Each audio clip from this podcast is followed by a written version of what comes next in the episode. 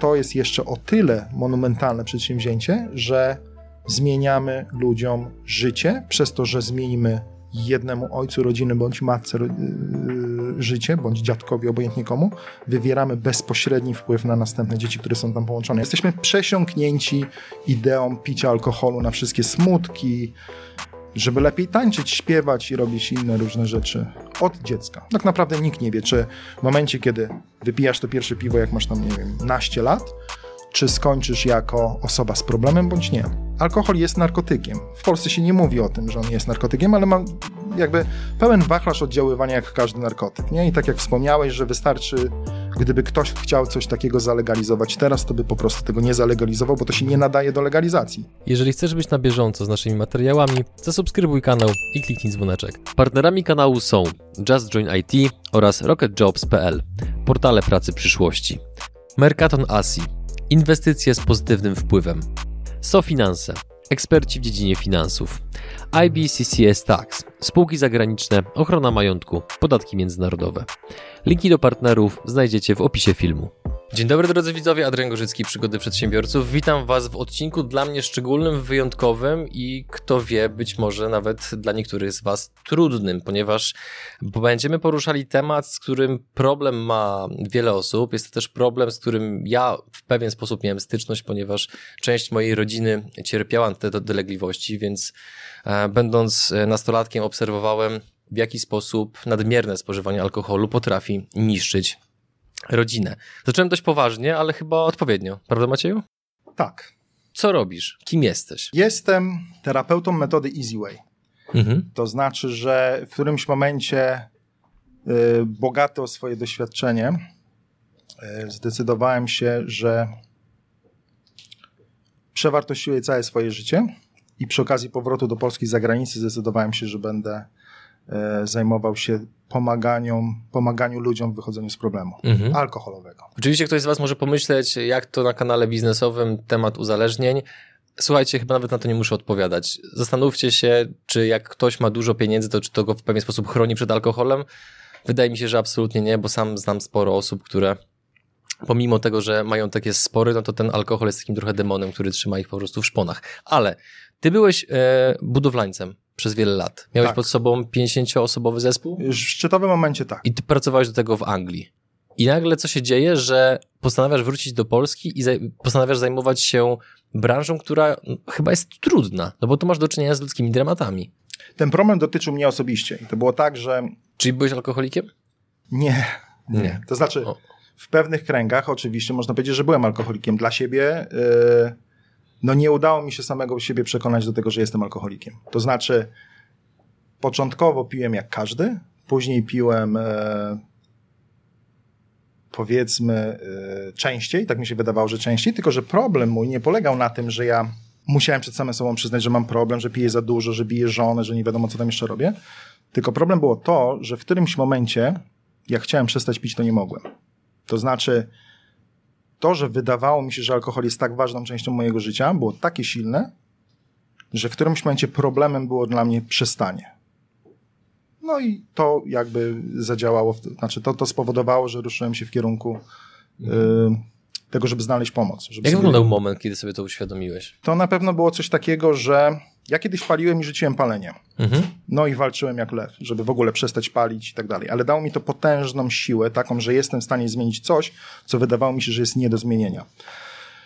Natomiast z tym całym antuażem alkoholowym jest trochę tak, że w ogóle nie masz przestrzeni na to, żeby nie pić. Ponieważ wychodzisz na ulicę, idziesz na imprezę, idziesz na wesele, idziesz na komunię, gdziekolwiek się pojawisz, to wszędzie alkohol leje się większym bądź mniejszym strumieniem, a nie daj Boże komuś powiesz, że na przykład nie pijesz. No to na przykład ja. Na przykład ty, no to często na pewno się spotkałeś z czymś takim, a dlaczego? Tak, że tak. Ludzie drążą, dziwią się i jak już oczywiście są po kilku głębszych, to nagle próbują teksty w stylu ze mną się nie napijesz i tak dalej. No tak, standard. No to wiesz, ten tekst ze mną się nie napijesz, to wystarczy zamienić alkohol na, wiesz, butelkę wody albo sok ananasowy. I to wygląda kuriozalnie, nie? Jeśli ktoś ci powie, napij się ze mną soku ananasowego, a ty powiesz nie, bo w sumie, bo nie lubisz ananasów. No ale weź się napij. No jak to, ze mną się ananasa nie napijesz, nie? Mhm. Ale z alkoholem, który jest trucizną, tak, który ma potężne oddziaływania, Tak. No to już jest problem, nie? Kiedyś słyszałem takie zdanie, że gdyby alkohol został wynaleziony współcześnie przy obecnym poziomie wiedzy, to absolutnie nigdy nie zostałby dopuszczony do masowego użytku, tak jak to teraz wygląda, gdzie nie wiem, czy się zgodzisz z takim porównaniem, ale gdybyśmy porównali alkohol i papierosy, to papierosy teraz mają te takie okropne zdjęcia, które mają rzekomo zniechęcać, no ale wyniki badań pokazują, że nie działa to aż tak skutecznie, jak mogłoby się wydawać. Z kolei alkohol, on jest pięknie opakowany. Pięknie rzeźbione butelki, jakieś ozdoby, opakowania. A tak naprawdę to jest trucizna, po prostu. No niezależnie od tego, jak bardzo będziemy się oszukiwać i wmawiać sobie, że wszelkie rytuały, które są związane z alkoholem, są powiedzmy ciekawe, interesujące, to koniec końców to jest trucizna, którą wlewamy do organizmu. No tak, ja w ogóle kiedyś miałem takiego klienta, który pracował w branży alkoholowej i on nas zaprosił, ponieważ mówi, zrobimy badania i dowiemy się, jak... co Polacy myślą o wódce, nie? Mhm. On pracował w jakiejś tam firmie i oni, to był taki okres, kiedy na zachodzie dosyć mocno sprzedawała się jakiś tam Russian Standard, chyba się nazywała, jakiś tam rodzaj wódki i oni koniecznie chcieli dogonić, chcieli zrobić produkt, który będzie miał taką dobrą sprzedaż, jak konkretnie ta wódka. Oni się bardzo mocno porównywali, on miał pewnie jakiegoś menadżera sprzedaży, on go tam cisnął. No ja wziąłem swoich budowlańców, 10, czy tam nie wiem, 7, czy tam 8. Pojechaliśmy do jakiegoś pubu, on to wszystko zorganizował i robiliśmy, on jakby chciał się dowiedzieć, co my lubimy i tak dalej. Zrobił te badania. Ale on powiedział takie jedną rzecz, że tak naprawdę główną prawdę, jak to się nazywa, i jaką tę całą otoczkę do tego robią. Chodzi o to, że to jest dokładnie to samo. To, że oni powiedzą, że to jest woda źródlana, która płynie tam w Tatrach, nie wiadomo skąd, to jest tylko ta część tego całego marketingu, potężnego marketingu, który jest wystawiony na to, żeby to sprzedać. Nie? Mhm. No i okazało się, że nie pamiętam, czy im się to udało, czy nie. To co jest ważne w sprzedaży alkoholu? Przede wszystkim marketing? Czy znaczy wiesz, to nie wiem, bo to jest pytanie do ludzi, którzy... Co chodzi mi, jaki był wynik badania tego właśnie, tego dżentelmena? To znaczy oni chyba celowali do tego, żeby tą wódkę jakoś tam nazwać i to się głównie sprowadzało do tego, z czym nam się coś kojarzy. Nie jestem przekonany, ale nie wiem, czy biały bocian przypadkiem nie jest wynikiem z tego. Ja nie chcę powiedzieć, bo jakby nie pamiętam dokładnie czego, natomiast tam było coś takiego, że oni potrzebowali nazewnictwo, z czym nam to się kojarzy, i tak dalej, i tak dalej. I to była firma, która była w Anglii, ale sprzedaż mieli robić na Europę Wschodnią, czy w ogóle Europę. W związku z tym zależało im na naszej opinii. Dzięki, że jesteś z nami i oglądasz nasze filmy. Chcielibyśmy przekazać Ci krótką informację. Przygody przedsiębiorców to nie tylko wywiady.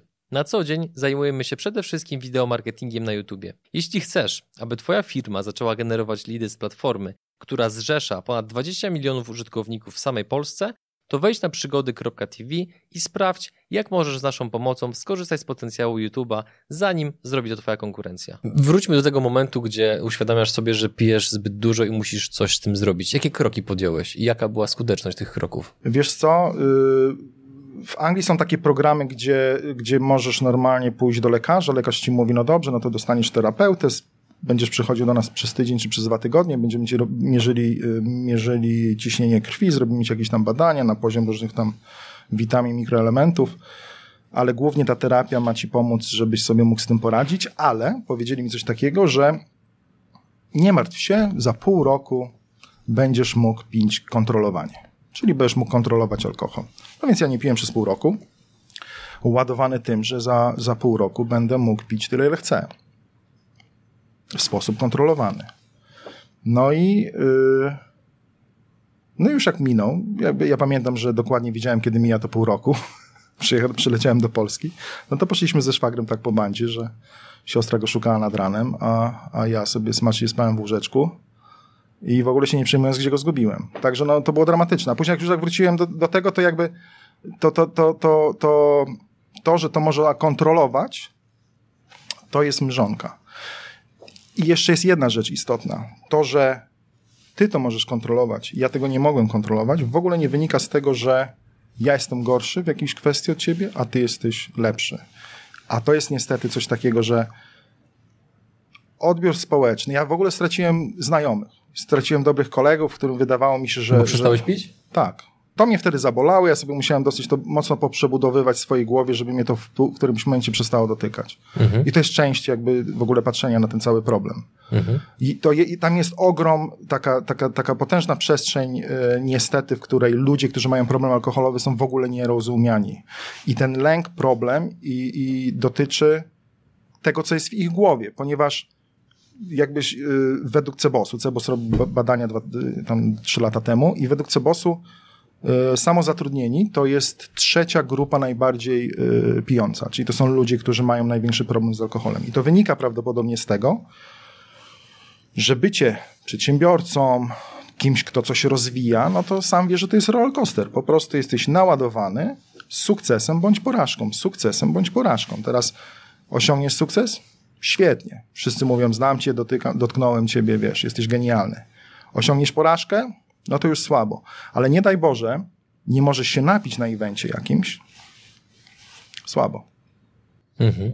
Ale nikt jeszcze w ogóle nie chce na ten temat słyszeć. To sam na zachodzie to już w ogóle nie jesteś w stanie rozmawiać o tym, bo w krajach anglosaskich to oni w ogóle nie chcą wiedzieć, że masz jakikolwiek problem. Tam musisz mówić, że jest świetnie. Polacy są może trochę bardziej otwarci, ale oni z kolei nie rozumieją. No bo na przykład ja powiem, nie piję. A że nie piję, bo nie lubię na przykład. Czy ten, już w ogóle nie ma znaczenia, dlaczego nie.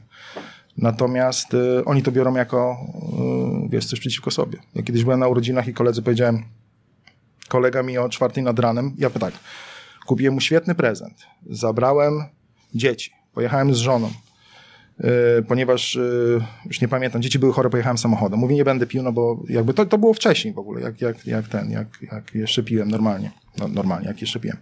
I pojechałem i pojechaliśmy, spędziliśmy jakiś tam czas, to żeśmy, wiesz, jakiś tam przyjemny wieczór, natomiast o 4:00 nad ranem, jak mu już dobrze zrobiony, mówi do mnie, no wiesz Maciek, w sumie fajnie, nie, tu tego, przyjechałeś, prezent dostałem, ale żeś się ze mną nie napił, no to nie wybaczę ci tego, czy coś takiego. No może był pod wpływem i mi tak powiedział, ale wiesz, słabo. Co było dalej? A propos właśnie te sposobów, które ty i metod, które próbowałeś, które podejmowałeś, żeby właśnie przestać pić alkohol. Zrobiłem tą terapię 2 razy, to było po jakieś tam chyba pół roku. Za pierwszym razem pół roku nie piłem, później zacząłem pić, później poszedłem na następny program, 3 miesiące chyba, znowu przestałem, znowu zacząłem pić, tylko to pić, bo to jest w ogóle świetne. Spotkałem taką genialną definicję w ogóle tego, że ktoś ma problem z alkoholem i uważam, że to jest adekwatne do mnie i do większości ludzi, którzy mają z tym problem. To nie jest, że pijesz o 8:00 rano, bo jak ktoś jedzie na Kretę na all inclusive, to na ogół pije sobie swobodnie od 9:00 powiedzmy, nie? Przez cały dzień do wieczora i wszyscy się świetnie bawią, nie? I nikt w ogóle nie ma problemu. Także to na pewno nie jest, że pijesz rano. To też nie jest nie wiadomo ile pijesz, bo często jest tak, że ktoś uważa, że ma problem, ponieważ wyjeżdża na all inclusive i pije przez 2 tygodnie, a później przez pół roku na przykład nie pije. Ale to już to, że zamiast siedzieć na wakacjach i zwiedzać Kretę, to chce siedzieć w hotelu, czy tam przy basenie i ciągnąć ciągle jakąś pinakoladę. No to jest dla niego problem. I teraz, a ta definicja, która mi jakby bardzo pasuje dla mnie, to jest to, że problem jest w momencie, kiedy chcesz przestać i nie możesz. I nie ma znaczenia ile, nie ma znaczenia kiedy, tylko, bo są ludzie, którzy mogą przestać w każdej chwili, nie? Posiedzą 3 tygodnie w Krecie, mogą mieć rok jak Kreta, dzień w dzień, ale później stwierdzają, dobra, mam dość, nie? Jestem zmęczony, nie piją, biegną maratony itd. To tam nie jest problem. Problem jest w momencie, kiedy wydaje nam się, że następuje takie przeskoczenie, że alkohol zamiast być czymś, co nam pomaga się dobrze bawić, czymś, co nam pomaga spędzać czas, czy nam daje jakieś tam wsparcie. W momencie, kiedy my zaczynamy w to wszystko wierzyć, to nagle, jak robisz jakiś tam, nie wiem, jesteś przedsiębiorcą, masz jakieś tam różne rzeczy, to nagle w momencie, kiedy uwierzysz, że on ci daje to całe wsparcie i zabierzesz sobie możliwość tego wsparcia, to zaczynasz panikować. I zaczynasz jeszcze bardziej chcieć tego wsparcia. Im bardziej chcesz mieć, jeszcze więcej chcesz dostać tego wsparcia, ale wiesz, że nie możesz robić, tym zwiększa się u ciebie taki wewnętrzny stres, którego nie jesteś w stanie zrozumieć.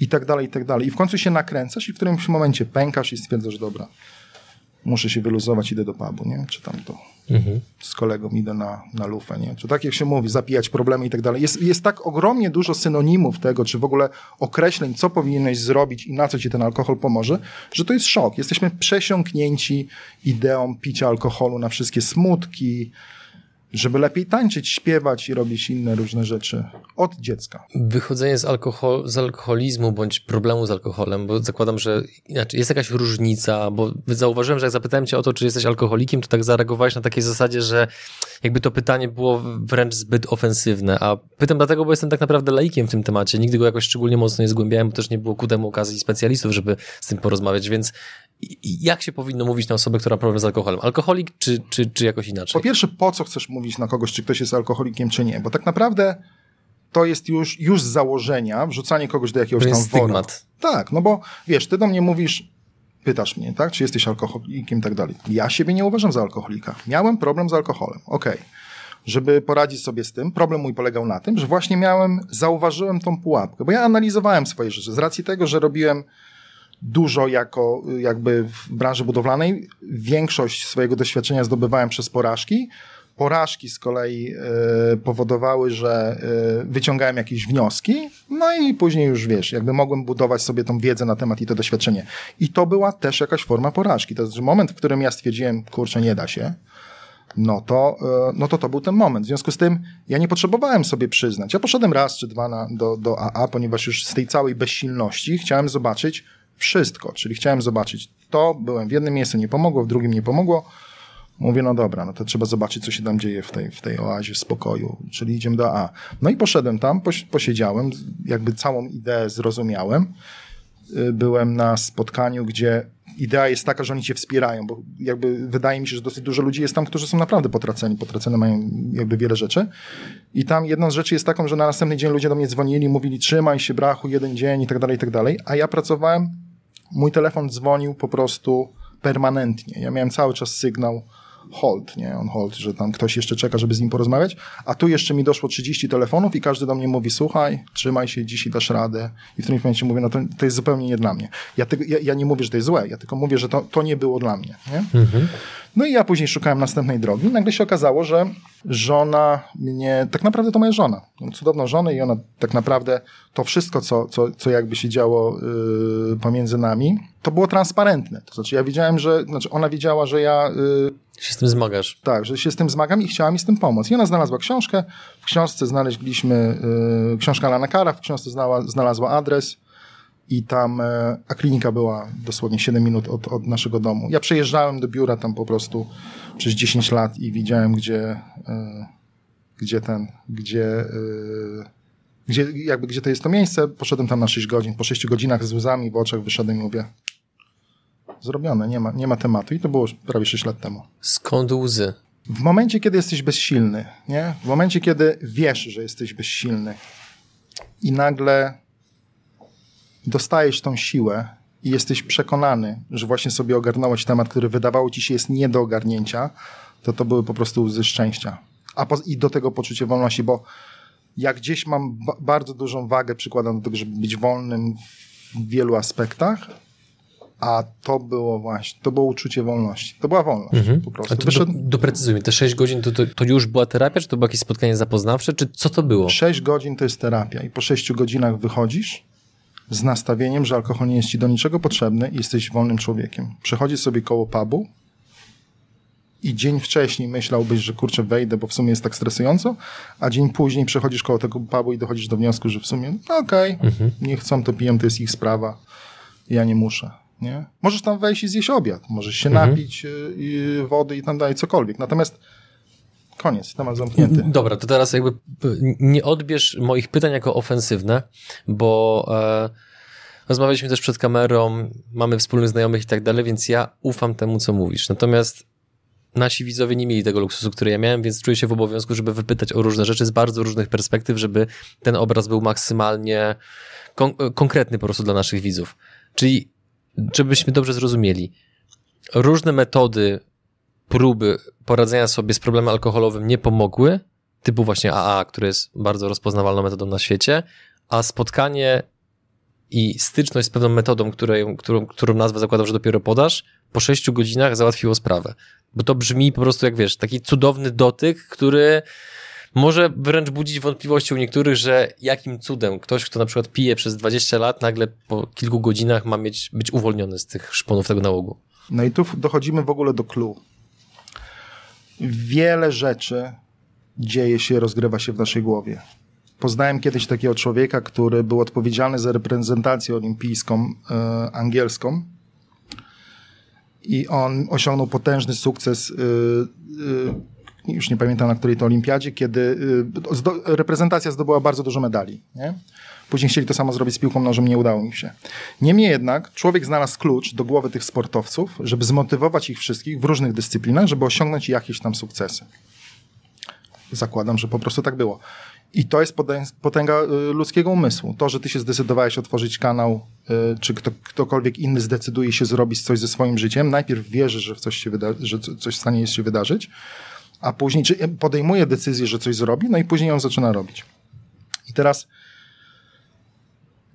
I to leży u podstaw, bo teraz jeżeli nam się wydaje, że alkohol jest naszym wsparciem, ale nie możemy go pić, nie? Mamy problem z alkoholem i jest on naszym wsparciem, powoduje, że się relaksujemy, ale nie możemy się go napić, no to chcąc nie chcąc jesteśmy w takiej sytuacji, że jeśli go przestaniemy pić, to będziemy nieszczęśliwi, ponieważ wyeliminujemy wsparcie. Metoda Allana Carra polega na tym, że rozbieramy czynniki odpowiedzialne za to, że on daje ci wsparcie, bądź jest tym, co ci się wydaje, że on jest, tym, co ci powiedzieli wszyscy, wiesz, jak byłeś od małego, nie? Że musi być obecny na każdej imprezie, że potem się lepiej tańczy, śpiewa, obojętnie co tam robi. I w momencie, kiedy to rozbierzesz, to nagle się okazuje, że w twoim konkretnym przypadku nie zostaje nic. Przestawienie sobie w głowie, że alkohol nie jest twoim wsparciem, tylko jest czynnikiem, który przyczynił się do tego, że jest tak trudno, tak jak jest trudno, wyeliminowanie tego czynnika powoduje, że jesteś wolnym człowiekiem. I to jest tak naprawdę klik. Na ile ta metoda to jest, powiedzmy, naukowo zbadany zestaw kroków, które realnie działają, a na ile placebo? Ale to znaczy, widzisz... Pytam w imieniu tych wszystkich ludzi, którzy rozumiem, na przykład mają problem i sobie myślą, moment, czyli próbujesz mi, Maciej, powiedzieć, że jak się na przykład do ciebie zgłoszę, to jest jakiś tam procent szansy, że po jednym dniu ja de facto przestanę pić? Allen Carr to był taki koleś, Allen Carr był księgowym, który miał problem z paleniem papierosów i na początku lat 80. wymyślił metodę, dzięki której on rzucił palenie. Palił tam 5 paczek dziennie chyba. Później jakby rozwijał tą metodę, robił seminaria bezpośrednie, znaczy robił seminaria i spotykał się z ludźmi, ponieważ widział, jakie to jest efektowne, jakby zredagował to, wydał książki, zaczął współpracować z ludźmi, którzy znali problem alkoholowy, rozwiązał też swój problem alkoholowy i rozszerzyli to później na inne uzależnienia. Zrobili to 35 lat temu. Ponieważ palenie było pierwsze, jemu bardzo zależało, żeby Narodowa Służba Zdrowia Wielkiej Brytanii wzięła to jako taki program, który jest bardzo efektywny do walki z uzależnieniem od nikotyny. Za jego życia jemu się to nie udało, natomiast już im się to udało. To znaczy już jest tak, że w momencie, kiedy wchodzisz na strony Narodowej Służby Zdrowia, to jest informacja o tym, że może nie tyle na stronie, ile jest informacja o tym, że Allen Carr Easyway, bo tak się ta metoda nazywa, jest metodą, która jest tak bardzo, o ile nie bardziej skuteczna, niż jakikolwiek złoty standard Narodowej Służby Zdrowia. Już nie pamiętam, czy to zrobili Anglicy, czy Irlandczycy, natomiast oni to tak określili, oni mieli jakiś złoty standard, czy jakiś taki program wypracowany przez nich. Allen Carr zajmuje się tylko głową i robi to po prostu w moment. Sama terapia trwa 6 godzin, jeżeli ktoś ma problem i jakby temat jest powracający, później jeszcze 2 razy jesteśmy w stanie, jakby możemy się spotkać, znaczy spotkamy się, jeśli ktoś chce. I to są takie sesje po 4 godziny. W momencie, kiedy po tych 3 spotkaniach ktoś uważa, że słuchaj, naprawdę to na mnie nie działa, my zwracamy poniesione koszty. Także jakby nie dyskutujemy na temat tego, czy ktoś chciał bądź nie chciał przestać, znaczy czy ktoś chciał bądź nie chciał przestać pić, dlaczego to u niego nie zadziałało, po prostu taką mamy politykę. Chcesz przestać pić? Jest to dla ciebie problem? Bo my ciągle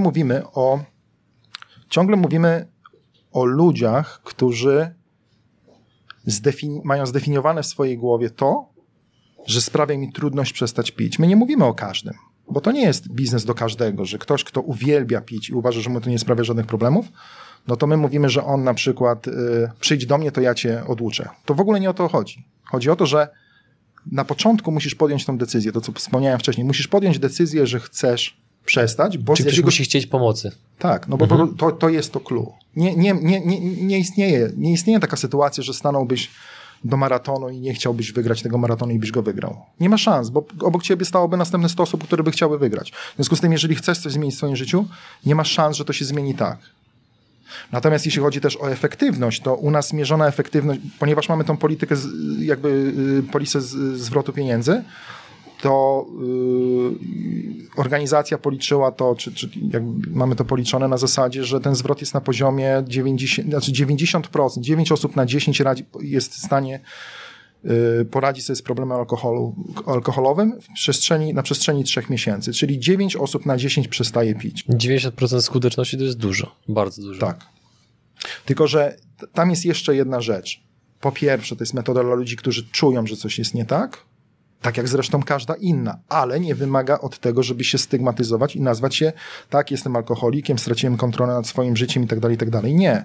Wystarczy, że czujesz, że masz problem, jakiś tam, nie? Że po prostu ten alkohol coś ci daje i do końca sam nie wiesz co i chcesz sobie z tym poradzić. I my pracujemy z ludźmi, którzy mają ciągi alkoholowe po 3 miesiące albo z ludźmi, którzy piją okazjonalnie raz na 2 tygodnie, ale im to też przeszkadza. A powiedz mi, jak to się... Bo coś tam sobie już nieraz czytałem o mechanizmie nagrody w ludzkim mózgu, o całej kwestii dopaminy i tak dalej. Jak to się właśnie wiąże z takim tym sprzężeniem zwrotnym, że wykonuję pewną czynność, która powoduje, że organizm naturalnie uwalnia substancje chemiczne, które mnie relaksują, wprawiają mnie w bogi stan. Może to być różnie. To może być dobry posiłek w restauracji, to może być nadużywanie alkoholu, to może być hazard. Więc jak ta metoda rozwiązuje kwestię taką, że po prostu pewne uzależnienia są też pewnego rodzaju po prostu połączeniami nerwowymi w naszym mózgu, które działają i nas zmuszają do pewnych rzeczy. Zakładając, że organizm jest jakby fabryką, nie? Chemiczną różnych tam rzeczy, i tak odbywa się jedna rzecz. To znaczy jest coś takiego, że w przypadku większości uzależnień mamy do czynienia z uzależnieniem psychicznym. Tam największą rolę odgrywa głowa. I teraz w momencie, kiedy organizm jest zatruty, czy nie wiem, ktoś, kto pali papierosy, bądź palił papierosy, to jakby jesteś w stanie przyzwyczaić się do pewnego poziomu nikotyny w swoim organizmie. To powoduje, że jak odstawisz tą nikotynę, bądź alkohol, to się zaczynasz robić nerwowy i tak dalej. Zaczyna się zmieniać gospodarka chemiczna twojego organizmu, tylko że ona trwa kilka dni. I teraz to, co my robimy, to tak przestawiamy myślenie na ten temat, że ten ktoś jest w stanie poświęcić te 2 czy 3 dni, bo wie, że po nich jest tylko bezkres oceanu wolności. W związku z tym argument, że alkohol coś ci daje, zostaje rozbrojony, a ty wręcz nabierasz takiej pary, że to nie picie jest teraz zabawne. Tak jak picie było kiedyś zabawne, to teraz nie picie daje ci takie potężne pokłady wolności, że jesteś w stanie funkcjonować dzień za dniem, jak nakręcony, wolny człowiek. Że problem, który wydawał ci się jest nierozwiązalny, bo taki przekaz społeczny taki jest, że to jest mega trudny problem. I nie, na pewno jest. Natomiast nie jest aż tak trudny w rozwiązaniu, jak wielu ludziom się wydaje. A czy przychodząc taką terapię, można potem od czasu do czasu wypić piwo, czy totalnie nie wolno? Nie każdy może sobie pić jedno piwo. I to nie wynika, że, tak jak powiedziałem wcześniej, że ktoś jest zły bądź dobry, tylko to naprawdę wynika z tego, czym ten alkohol jest. Ktoś może nie pić, ponieważ miał doświadczenia w swoim życiu, które powodują, że naoglądał się i nigdy więcej tego nie dotknie. Ale ktoś inny miał sprzężoną z tym nagrodę. Tato wracał, bawił się ze mną po 3 piwach i tak dalej. A ponieważ każdy człowiek na ziemi jest inny i te różnice pomiędzy, jakby częścią, jakby ta cała zabawa w to, jakimi my ludźmi jesteśmy, jest indywidualna dla każdego z nas. Ktoś, kto zaczyna swoją przygodę z alkoholem, nigdy nie ma gwarancji, że ta przygoda dla niego się skończy dobrze bądź źle. Decyduje się na to, bo takie jest przyzwolenie społeczne. Tak, na początku alkohol powoduje, że jesteśmy w stanie, wiesz, stanąć półnadzy na stole i się świetnie bawić, nie? I wszyscy to będą fotografować i powiedzą, no, ty jesteś super. Natomiast w jakimś tam momencie czasu ci to zaczyna przeszkadzać. Tylko może być tak, że jak ci to zaczyna przeszkadzać, to stwierdzasz, dobra, tego nie robię, ale może być tak, dobra, nie robię tego, ale nie mogę i nie potrafię tego nie zrobić. I koniec, i tu wpadamy. I nie wiesz. Tak naprawdę nikt nie wie, czy w momencie, kiedy wypijasz to pierwsze piwo, jak masz tam, nie wiem, naście lat, czy skończysz jako osoba z problemem, bądź nie. Alkohol jest narkotykiem. W Polsce się nie mówi o tym, że on jest narkotykiem, ale ma jakby pełen wachlarz oddziaływania jak każdy narkotyk, nie? I tak jak wspomniałeś, że wystarczy, gdyby ktoś chciał coś takiego zalegalizować teraz, to by po prostu tego nie zalegalizował, bo to się nie nadaje do legalizacji.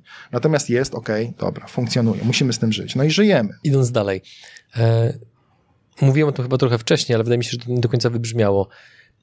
Wyjście z problemów z alkoholem to jest jedno, ale podjęcie nagle rękawicy, że chcesz pomóc jak największej liczbie osób, mając tak silne zaplecze kompetencyjne pod kątem właśnie branży budowlanej, tym bardziej za granicą, gdzie już przecież krążą legendy o tym, że jak jesteś dobrym budowlańcem za granicą, to po prostu praktycznie żyjesz jak Krezus, podobno. Więc co spowodowało, że ty stwierdziłeś budowlanka na bok?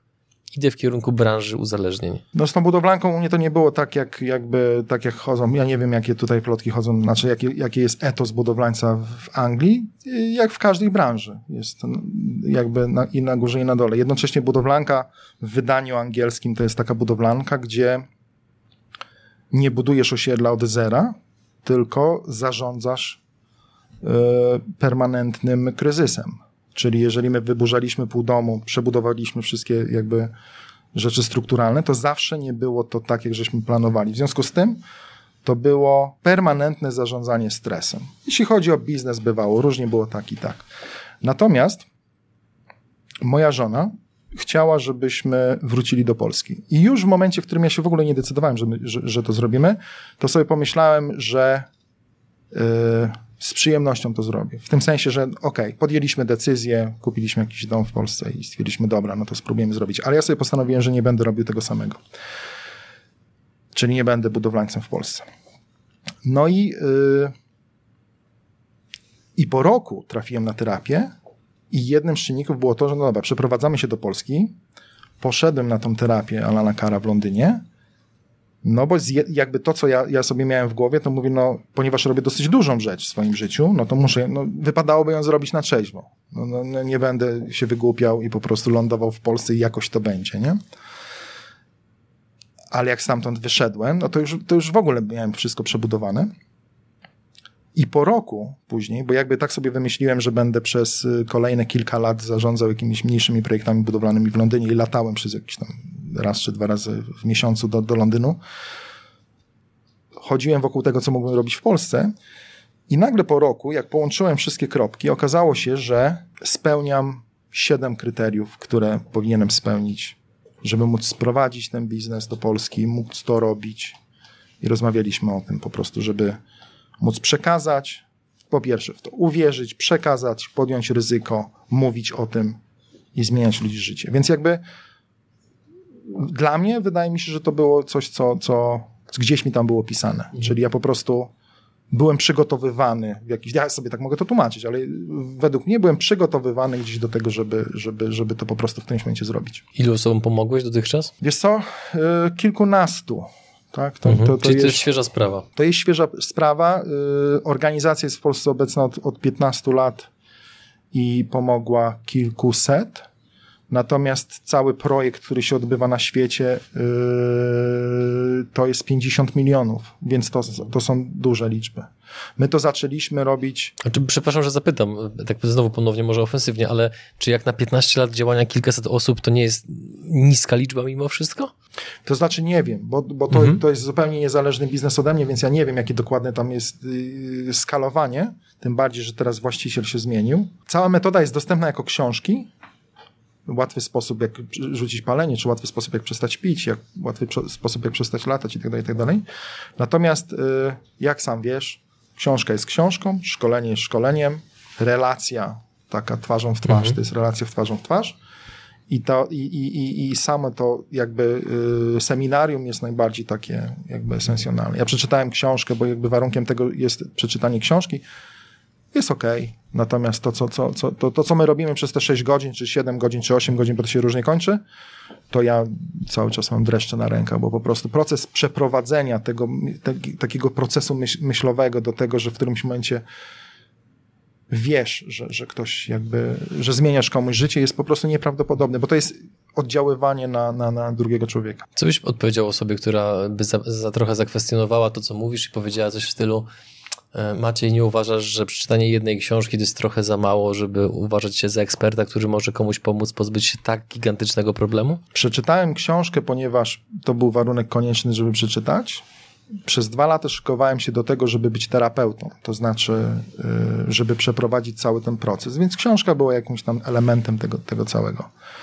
Natomiast ja bym się pokusił o stwierdzenie, że miałem habilitację z picia, ponieważ ja w którymś momencie zacząłem to dosyć dobrze analizować, habilitację w cudzysłowie oczywiście, bo chodzi o to, że jak większość po prostu ćwiczyłem to od 15 roku życia i poznawałem blaski i cienie tego, nie? W mojej firmie to było, w mojej rodzinie to było, w moim otoczeniu to było i tak dalej. To, że byłem w stanie zaadoptować, przejść cały proces i rekrutacji, i tego, żebym został wybrany, to, żebym zbudował to tutaj od zera, to, żebym to ludziom przekazywał i tak dalej, i tak dalej, i tak dalej. To było wiele czynników, które mnie doprowadziły tu. Jednocześnie próbując różnych innych rzeczy i tak dalej. To wszystko, bo to jest zbudowane na doświadczeniu, bo to wiesz, równie dobrze mógłbyś powiedzieć, powinieneś łódzką szkołę firmową skończyć, tak? Ciekawe, czy by mi pomogło, czy zaszkodziło. No ciekawe, nie? No ale tak bym mógł... Oczywiście. Ktoś by mógł powiedzieć. Masz absolutną rację. I tu jest dokładnie ta sama sytuacja. W momencie, kiedy coś działa, jest bardzo efektywne, bardzo skuteczne, no to co? To potrzebuje do tego papier? Oczywiście według jakby kryteriów organizacji jestem przeszkolonym terapeutą, czyli jakby dowożę to, co mam. Kim są osoby, którym pomogłeś dotychczas? Jakie to są historie? Największy nacisk, jaki kładziemy, to na to, żeby dowieść to całą metodę do klientów w najlepszy możliwy sposób w obecnych czasach, czyli teraz to robimy online, będziemy to robić na żywo w którymś momencie. I jeszcze bardziej fundamentalne to jest to, że dbamy o nich anonimowość. I to jest zrozumiałe. I teraz pracowałem z ludźmi, z lekarzem. Pracowałem z pielęgniarką, która miała problem związany z tym, że, tak jak wcześniej wspomniałem, nie piła w ogóle, ponieważ pracowała, natomiast w weekendy miała ogień. Problem, tak, i ogień, i do poniedziałku rano. Pracowałem z dziewczyną, która, na przykład z dziewczyną, która miała biuro księgowe. My nie pytamy, jakby nie przetwarzamy, jakby nie pytamy, jak duże to są problemy. W takim sensie, jaki to jest duży problem i tak dalej, bo zakładamy, że ludzie, którzy do nas się zgłaszają, po prostu sami się przefiltrowali i chcą tam pójść. Ale mamy przedsiębiorców, no bo przedsiębiorców jest gro, ponieważ te szkolenia czasami robimy w piątki, czasami robimy w soboty. To są indywidualne, tak 1 na 1, rozumiem. Jeden na jeden też mogą być, jeżeli komuś nie zależy na tym, jeżeli komuś zależy na tym, żeby ktoś go nie widział. W sensie takim, że po prostu... I na początku też pracowałem z kimś 1 na 1, bo no ktoś miał taką potrzebę, to pracowaliśmy 1 na 1. Natomiast...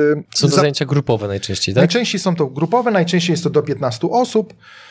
Widzą się, no w tej konwencji, czy to by było na żywo, czy to by było online, to jednak na tym Zoomie jakoś tam się widzimy, ale ta interakcja, to wszystko, no to jest wartość dodana do całego tego przedsięwzięcia, no bo to są elementy terapii, jakby nie patrzeć.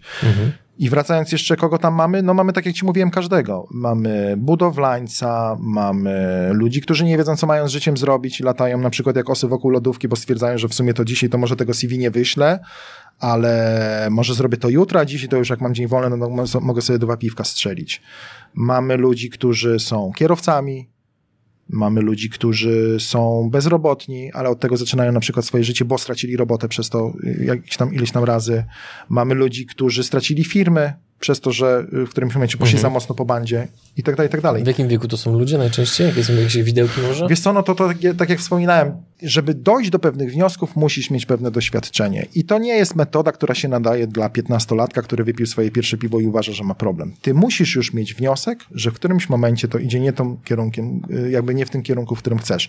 I wydaje mi się, że jesteśmy między 35 a 50. Natomiast ale jak przyjdzie na przykład 30-latek, to go nie odrzucicie z powodu tego, że jest za młody. Nie, to w ogóle nie odrzucimy każdego, tylko chodzi o to, że jakby ta refleksja już jest jakby troszkę terapeutyczna i taką jest furtką do czegoś innego, nie? Czyli to moment, w którym na przykład, no wiesz, jakkolwiek to jest element pracy nad sobą.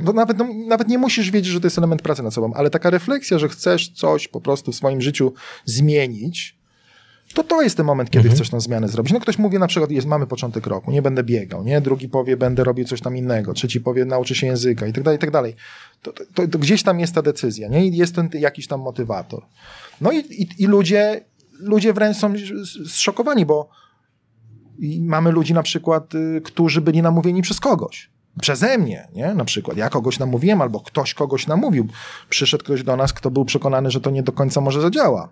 I się okazało, że po jakimś tam czasie dzięki w ogóle temat nie istnieje. No właśnie, jak wyglądają chwile, kiedy dzięki tobie, dzięki wam ludzie pozbywają się tego problemu? Jak oni reagują? Dzwonią do was, piszą listy, przyjeżdżają, czy zero kontaktu? Jak to wygląda? My zostawiamy ludziom absolutną wolność. To znaczy, jeżeli ktoś chce się do nas zwrócić, to się do nas zwróci, jeżeli nie, to nie. Natomiast my pojawiamy się w czyimś życiu tylko na ten krótki moment, żeby mu otworzyć te drzwi z takiego, powiedzmy, czarnego pokoju pełnego demonów, jakkolwiek te demony wyglądają, różowe świnki czy tam nie wiadomo jakie diabły, otwieramy mu te drzwi do nowego życia i nie biegamy tam w tym jego nowym życiu i machamy mu biletem. Nie, w którymś momencie możliwe, że zapytamy o tę historię, bo te historie się przetaczają. To byli na stronie organizacji tej głównej mamy, wiesz, Anthony Hopkins, który sobie poradził z papierosami, ale mamy gwiazdy rocka, bo tam jakby mamy psychoterapeuty, którzy sobie poradził z alkoholem, bo to są jakieś tam wielkie nazwiska,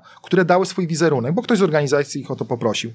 My, ponieważ jakby działamy powiedzmy od 2 lat, czy efektywnie robimy te pewne rzeczy od pół roku, nie mamy jeszcze takiego portfolio, żeby kogoś zaprosić. Natomiast dziewczyny, które robiły czy tam kobiety, które robiły Easyway, narzucenie palenia, było parę osób. Kasia Nosowska na przykład chyba przeczytała książkę i rzuciła palenie i tak dalej, i tak dalej. Idąc dalej, jaki jest koszt takiej terapii, przynajmniej na dzień 12 stycznia 2022? Na obecne stadium inflacyjne. Tak jest. 1500 zł, 1500 zł. Czy to nie jest jakaś zaporowa kwota? Nie.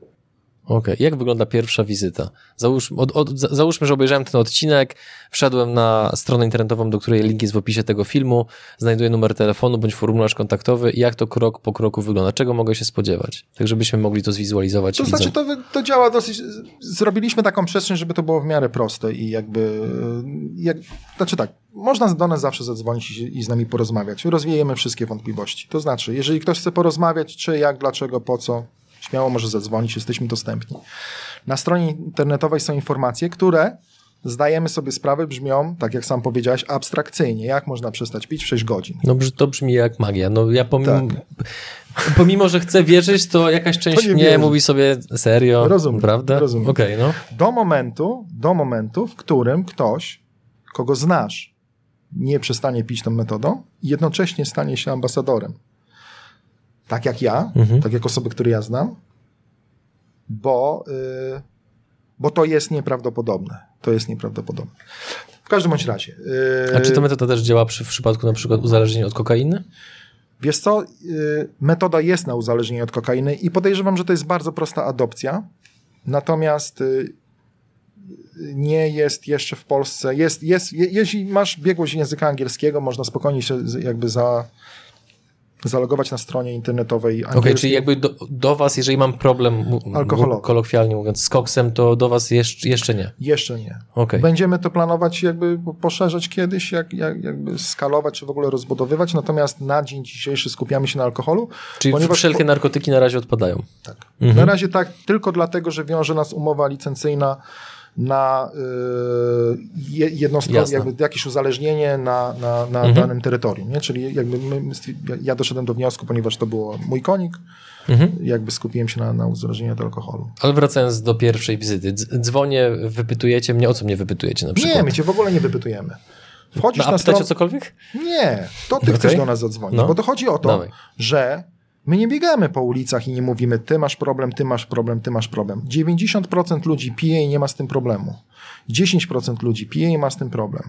I ten 10% ludzi, który ma z tym problem, w którymś momencie decyduje się coś z tym zrobić. W momencie, kiedy się wchodzi do nas na stronę internetową, dostaje informacje na temat tego, w jaki sposób my jesteśmy ci pomóc, przestaje zupełnie w to wierzyć i wtedy podejmuje taką decyzję. Albo nie robię z tym nic, czyli jakoś to będzie, nie? Zobaczymy do następnego razu. Albo wróci do tematu i wtedy się zdecyduje, to wykupuje udział w kursie z podaną datą, akceptuje regulamin i pojawia się, my oczywiście komunikujemy się mailowo, kiedy coś się będzie odbywać, w jakiej konwencji, co trzeba, jak trzeba być do tego przygotowanym. Mamy ustalone daty, kupuje się miejsce na określony dzień. Natomiast jeżeli chce z nami porozmawiać, to oczywiście odbierzemy telefon i możemy porozmawiać, do nas napisać i skontaktować. Oczywiście odpowiemy na wszystkie pytania. Natomiast jeżeli chcesz zmienić swoje życie, to ty chcesz zmienić swoje życie. To nie ja chcę zmienić twoje życie. Ja ci tylko pomogę, jak je zmienić. Ale to ty chcesz zmienić swoje życie. W związku z tym to ty wykonujesz ten ruch. Nie? Czyli uważasz, że chcę to zrobić. I wracając, tak jak mówiłem, że możesz na przykład zdecydować, że nic nie robisz, czyli możesz pójść to, co my ci oferujemy, zaryzykujesz 1500 zł, ok. Najwyżej ci zwrócimy. Tak? Najwyżej ci zwrócimy. Bo tak jest. To jest jedyne ryzyko, które podejmujesz, to zmarnujesz 3 dni swojego czasu, co na przestrzeni, jak ktoś ma problem alkoholowy, 3 dni z życia, że może sobie z nim poradzić, to jest nic w porównaniu do tego, ile się dni pali w przeciągu roku. No to w najgorszym wypadku oddamy mu pieniądze i ktoś zmarnuje 3 dni. Natomiast prawdopodobieństwo jest wielokrotnie większe niż jakiejkolwiek innej metody. A czy skuteczność twoja, wasza jest na takim samym poziomie jak te statystyki zagraniczne, czyli właśnie 90%? Tak. Zbliżając się powoli do końca nagrania, mam jeszcze jedno pytanie, które wydaje mi się, że jest dość istotne, no bo na pewno dużo łatwiej jest sobie radzić z jakimkolwiek problemem, jeżeli mamy wsparcie bliskich. No to jest truizm. Więc co powinna robić oraz czego nie powinna robić rodzina i twoi przyjaciele, jeżeli masz problem alkoholowy, jeżeli rodzina wie, że masz problem alkoholowy, to jakie działania powinni podejmować, które będą dla ciebie korzystne? To jest coś, co jest oczywiste dla jakiejkolwiek osoby związanej z branżą uzależnień. To, co teraz powiem, to jest oczywiste. To jest oczywiste w AA, to jest oczywiste w terapiach, że rodzina tak naprawdę nie powinna robić nic. To jest piekielnie trudne, ale moja żona, ktoś jej pomógł, żeby ona zrozumiała, że nie ona mi nie jest w stanie pomóc, że nie może jakby, nie pomoże mi w tym sensie, że nie zmieni tego za mnie, nie? I muszę ja dojść do tego wniosku, że to po prostu chcę tą zmianę zrobić. I im rodzina szybciej to zaakceptuje, w ogóle wpadnie na to, że to tak jest, tym i prawdopodobieństwo tego, że ktoś jest w stanie osiągnąć dno, ja tego dna nie osiągnąłem w tym sensie, znaczy osiągnąłem swoje jakieś tam takie dno, powiedzmy, że naprawdę byłem bezradny, bo ta bezradność była moim dnem, ale każdy może mieć inne dno.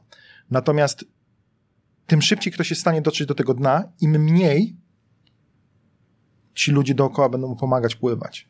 Czyli rodzina ma pozwolić, żebyśmy uderzyli o dno, nasze dno. Tak. No i to jest straszne. To jest trudne. To jest mega trudne, bo to się może kończyć w wielu bardzo trudnych sytuacjach i oczywiście jest tak, że często żony tych mężów ogarniają, czy mężowie ogarniają te swoje żony i tak dalej, wspierają się, bo kochają i tak dalej. Zgadza się. Ta miłość może płynąć w zupełnie innych miejscach, bo to może być tak, że ktoś będzie przy kimś, pomagał mu znaleźć rozwiązanie, ale nie będzie go próbował utrzymać na powierzchni. Po prostu może mu powiedzieć, słuchaj, odbijesz się od dnia i płyń w tamtą stronę, ale nie tak, że ja cię będę trzymać na rękę, bo to są dramaty w ogóle rodzin, bo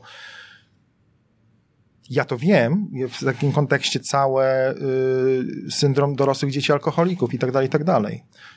My możemy bagatelizować w ogóle ten problem, bo jakby to, co przyświecało mi w ogóle w życiu i jakby w tym, żeby bo widzisz, Ja biznes traktowałem jako dodatek do samego swojego życia. Dla mnie rodzina była przede wszystkim najważniejsza. Moja żona i moje dzieci, moi najbliżsi. To był dla mnie fundament. I to wszystko, co było dookoła, miało być dla dobra nas. Nie odwrotnie. Rodzina nigdy nie była dla mnie dodatkiem. A czy to nie jest trochę zbyt zero-jedynkowe podejście? No bo co w sytuacji, jeżeli ktoś nadużywa alkoholu i wsiada za kółko?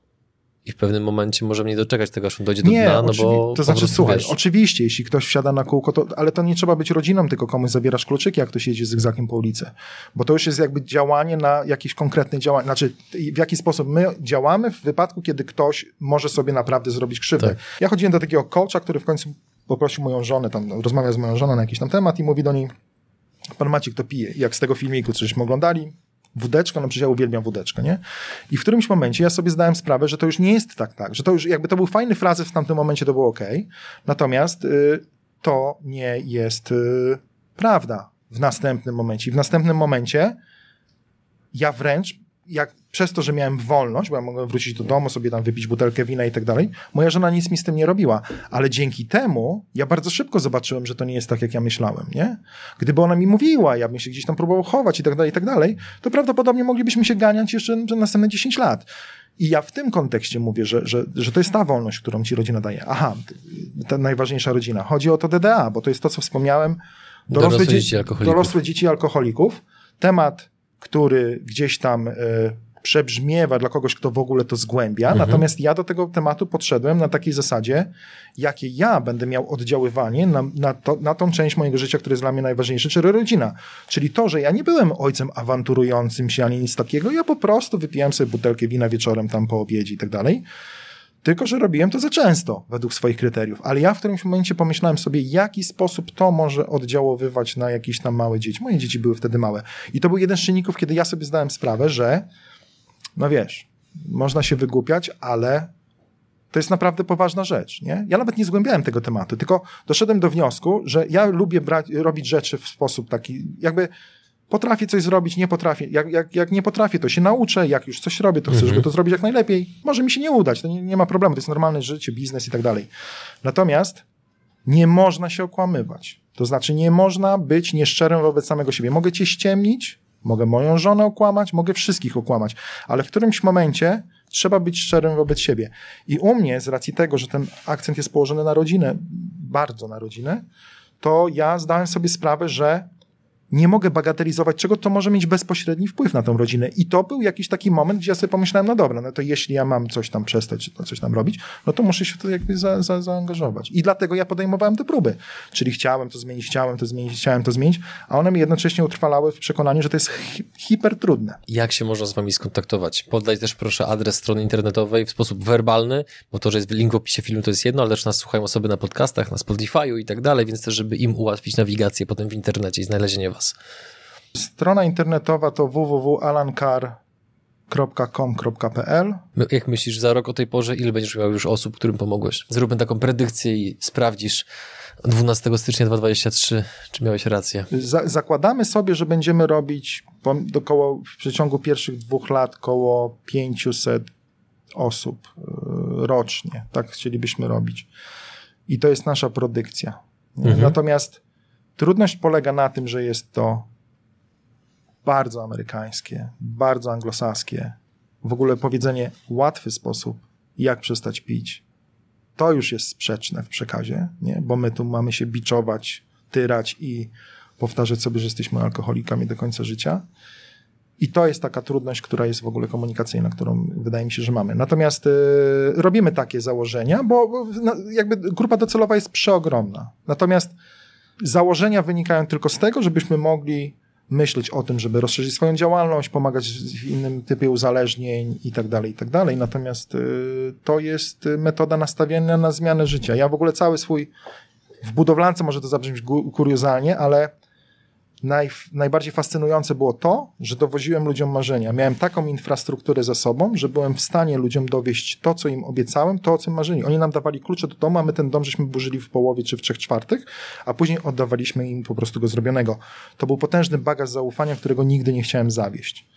I tu jest dokładnie to samo. To jest jeszcze o tyle monumentalne przedsięwzięcie, że zmieniamy ludziom życie przez to, że zmienimy jednemu ojcu rodziny bądź matce życie, bądź dziadkowi, obojętnie komu, wywieramy bezpośredni wpływ na następne dzieci, które są tam połączone. Ja sobie o tym pomyślałem, że... Tym samym na społeczeństwo. Tak, no bo jeśli sobie pomyślisz, że wiesz, ktoś ma firmę transportową, tak? Jest szefem firmy transportowej, to wiesz, pije, bo zalewa ten stres i tak dalej, ma tam 50 kierowców, nie? I w którymś momencie, jeżeli on nie poradzi sobie z tym problemem, to ta firma padnie. Jak ta firma padnie, to masz przełożenie na następne 50 rodzin i tak dalej, i tak dalej. Także skala zniszczeń jest nieprawdopodobna, tylko że te zniszczenia dzieją się gdzieś, tam nie ma w mediach informacji o tym, kolejny ktoś z problemem, coś tam się wydarzyło. W ogóle to nie jest jakby w ten sposób przekazywane, nie? Wręcz jest tak, że jesteś słaby, bo ci się coś nie udało, nie? I tak dalej, i tak dalej. Natomiast słabość, wiesz, jak każdy wie, że, znaczy każdy, słabość to jest tylko jakiś tam stadium, który pozwala ci się zrobić mocniejszym. Przez to, że stajesz się mocniejszy, jesteś w stanie dokonywać dużo większych rzeczy. Przez to, że ludzie są w stanie pokonać się z problemem, który tak naprawdę jest jakby, czy tam, nie wiem, tematem, który jest im obecny od prawie, że tam od, nie wiem, 10 roku życia, to ci daje nieograniczone możliwości uwierzenia między innymi w siebie, że teraz to ty jesteś w stanie dokonać wszystkiego. No bo to jest nieprawdopodobne paliwo. Dla mnie osobiście to, że ja jestem w stanie to robić dla kogoś innego, to jest samo nakręcające się perpetuum mobile. Po prostu paliwo do tego, żeby móc pomóc ludziom wywierać wpływ na swoje życie i robić to w sposób świadomy, bo przede wszystkim alkohol ogranicza twoją świadomość i postrzeganie i tak dalej, a ty w którymś momencie możesz to robić świadomie. Drodzy widzowie, nie prosimy was o subskrypcje, lajki czy tego typu rzeczy. Chcecie to dacie, nie chcecie to nie dacie, ale prosimy was o to, żebyście link do tego filmu wysłali jak największej liczbie osób, które uważacie, że mogłyby potrzebować tego typu pomocy. Żeby było jasne, ja sam mam mieszane uczucia, o czym mówiłem Maciejowi względem tej metody, ponieważ właśnie też się nasłuchałem wielokrotnie, że to musi być droga przez mękę, kiedy pozbywasz się takiego problemu. Natomiast mam podstawy, by wierzyć, że to faktycznie działa, zwłaszcza, że mamy wspólnych znajomych, którzy ręczą za ciebie, więc tym bardziej się cieszę, że przyjąłeś zaproszenie do naszego programu, pomimo tego, że firma, oddział w Polsce ma stosunkowo młody staż, ale być może właśnie tym wywiadem również odrobinę pomożemy, żeby tych ludzi, którym będziecie mogli pomóc, żeby było po prostu znacznie więcej, więc wyślijcie link komu się da, pomóżmy tym ludziom, którzy są w takim problemie, bo kto wie, być może przez to, że ktoś ten materiał obejrzy, to zamiast stać się osobą, która ma problem alkoholowy, stanie się wybitnym chirurgiem, przedsiębiorcą, sędzią albo kimkolwiek innym, kto będzie po prostu pożyteczny dla społeczeństwa. Macieju, dziękuję ci za rozmowę, która też podejrzewam, że dla ciebie mogła być w pewien sposób trudna, bo to był pierwszy wywiad, o czym wyraźnie napisałeś w briefie. Powiedz, jak było, chociaż w 2 zdaniach. Dobrze. Dobrze? To jest jedno słowo, nie 2 zdania, ale też może być. Nie, dobrze. No było dobrze. Interesująco i ciekawie. No to pożegnaj się z naszymi widzami, słuchaczami i kończymy odcinek. Do widzenia.